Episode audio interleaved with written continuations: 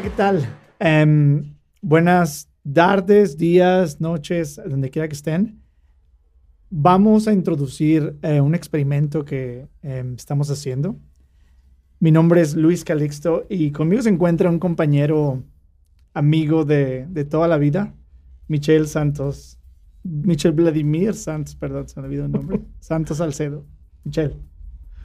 Hola, ¿qué tal amigos? Este, como bien dice Calixto, que le decimos Willy de cariño, eh, estamos haciendo un experimento porque pues han sido muchos años de platicar, de educarnos, de aventuras, de viajar a otros países, de eh, buscar nuevo conocimiento y, y, pues creemos que ya es momento de, de, empezar a hablar de esto, de estos temas que, que, que, pues confunden, ¿no? Y que ahora hay demasiada información disponible como, como nunca lo había habido, pero la manera de, de, de entender todo esto y de entender lo que está pasando pues siempre vemos las mismas opiniones, los mismos puntos de vista, los mismos enfoques y pues creemos que podemos dar uno nuevo. Es todo. No tenemos la verdad, no tenemos nada, solo fuimos formados de una manera distinta. Queremos que aquí haya un enfoque y un entendimiento que no van a ver ni, ni, en la parte comercial de los medios, ni en la parte tradicional de los medios, ni en la parte académica. Eh, eh, es un poquito de lo que vamos a hablar y vamos a estar viendo varios temas y pues el nombre de, este canal eh, tiene que ver con esto, ¿no? De hecho, em, ¿por qué nosotros y por qué ahora, no? Podría surgir, ¿por qué estos dos tipos están hablando y de qué? La realidad es que si alguna de las personas que cayó en este video está escuchando este, este podcast por error. Si alguno de ellos quiere, o ustedes quieren saber de finanzas para emprender, o quieren saber de lo que está pasando en el mundo de la banca, pues aquí no lo van a encontrar, porque nosotros no sabemos nada, ni madres. De hecho, una de las cosas eh, que queremos introducir, el nombre de este proyecto, lo hemos bautizado eh, Los Ignoramos, porque creemos que somos muy ignorantes, pero esa ignorancia nos hace querer preguntarnos cosas nuevas querer informarnos de una manera un poquito más em, integral holística, como le quieran llamar, querer leer, e incluso junto con mi compañero yo tuve una experiencia que me cambió la vida por, por completo. De Michelle Vladimir y yo viajamos o tomamos la decisión de viajar a Europa hace un poquito más de 10 años y, y nos cambió la vida.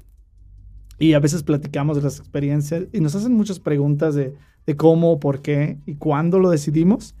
Y, y, una de las cosas que coincidimos es lo que tenemos en común es la ignorancia con la cual nos encontramos en ese momento, con la que en años futuros vamos a pensar qué ignorantes éramos.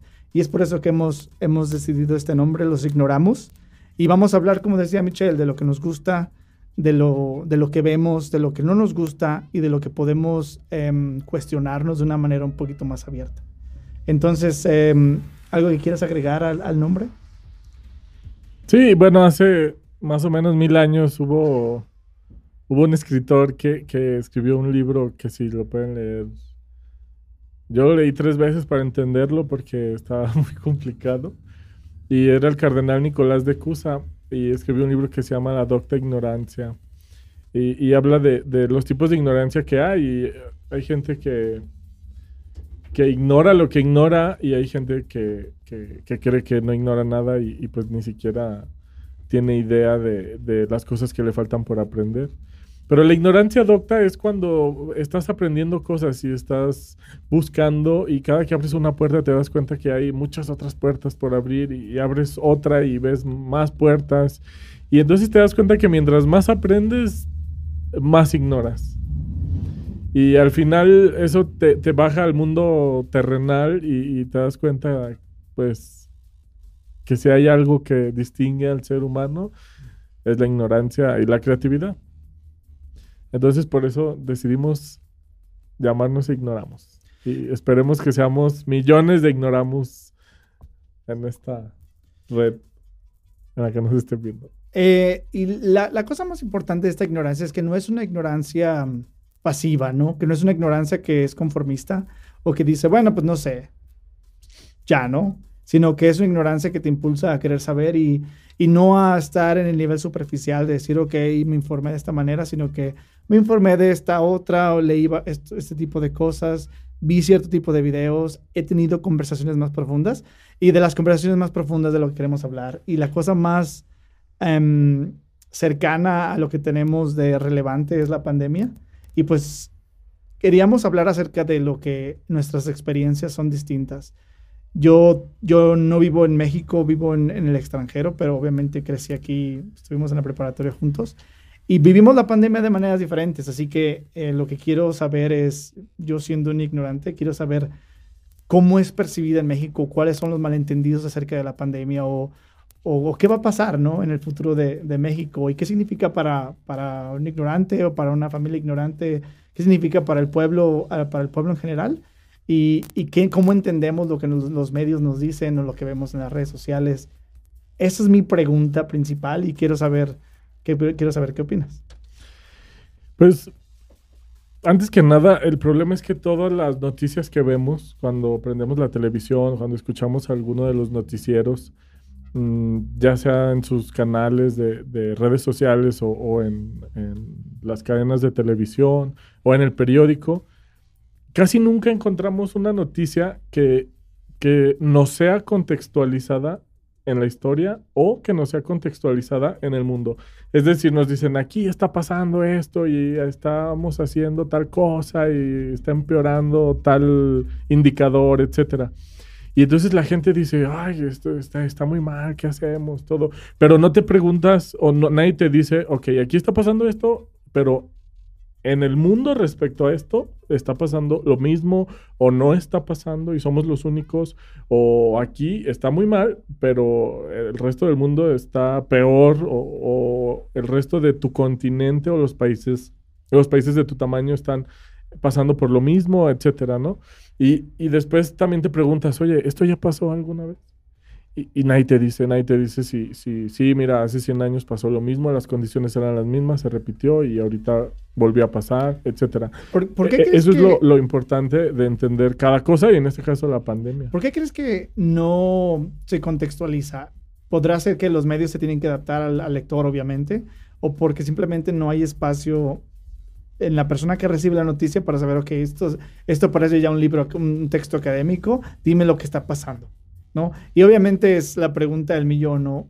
¿Cómo, cómo poder determinar lo que es verdad en ese caso? Si los medios me dicen una cosa y yo lo aplico inmediatamente a mi verdad, o por qué puede llegar a ser tan peligroso que, que una pandemia que se percibe de esta magnitud sin contextualizar, como no sabemos lo que ha pasado, no sabemos lo que está pasando realmente en Europa o, o en Rusia o en Japón, y cómo lo aplicamos a nuestro día a día.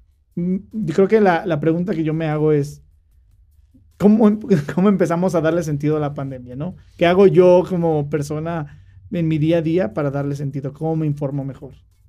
Eh, esto va, radica en un punto que en general cuando tú te formas o te educas, nunca, eh, nunca te enseñan un método para entender algo o para descubrir la verdad sobre algo. Y los medios en general, pues es un mundo comercial donde solamente buscan todo el tiempo el encabezado que más venda, el que sube el rating, la noticia más amarillista, el video más cruel para ponerte y estremecer y que todos vean tu sitio y ganar dinero, etcétera, ¿no? Porque pues al final son empresas, son negocios y es parte de su esencia el obtener ganancias. pero en el momento en el que te preguntes, ok, ¿y, esos mismos indicadores cómo están en otros países? Es cuando te vas a dar cuenta si tu país va bien o va mal. Entonces, comparándolo económicamente y supongo informándote mejor, ¿es la solución? O, La, pregunta que creo que sería buena para incluso terminar con este, con este primer em, capítulo introductorio es, ¿cómo le doy sentido a lo que está pasando a mi alrededor? Y creo que es una cuestión que podríamos explorar con otros temas que podríamos explorar. Y una persona que está acostada en la cama o en el trabajo, viendo el celular y ve las noticias, ¿cómo le da sentido a esa noticia? Y cómo prepararse para entender el mundo mejor y ser una mejor persona. Esa es la, creo que la pregunta que yo como ignorante me hago. Así es. Así, entonces en nuestro siguiente capítulo vamos a ahondar en la pandemia. Hasta luego, ignoramos.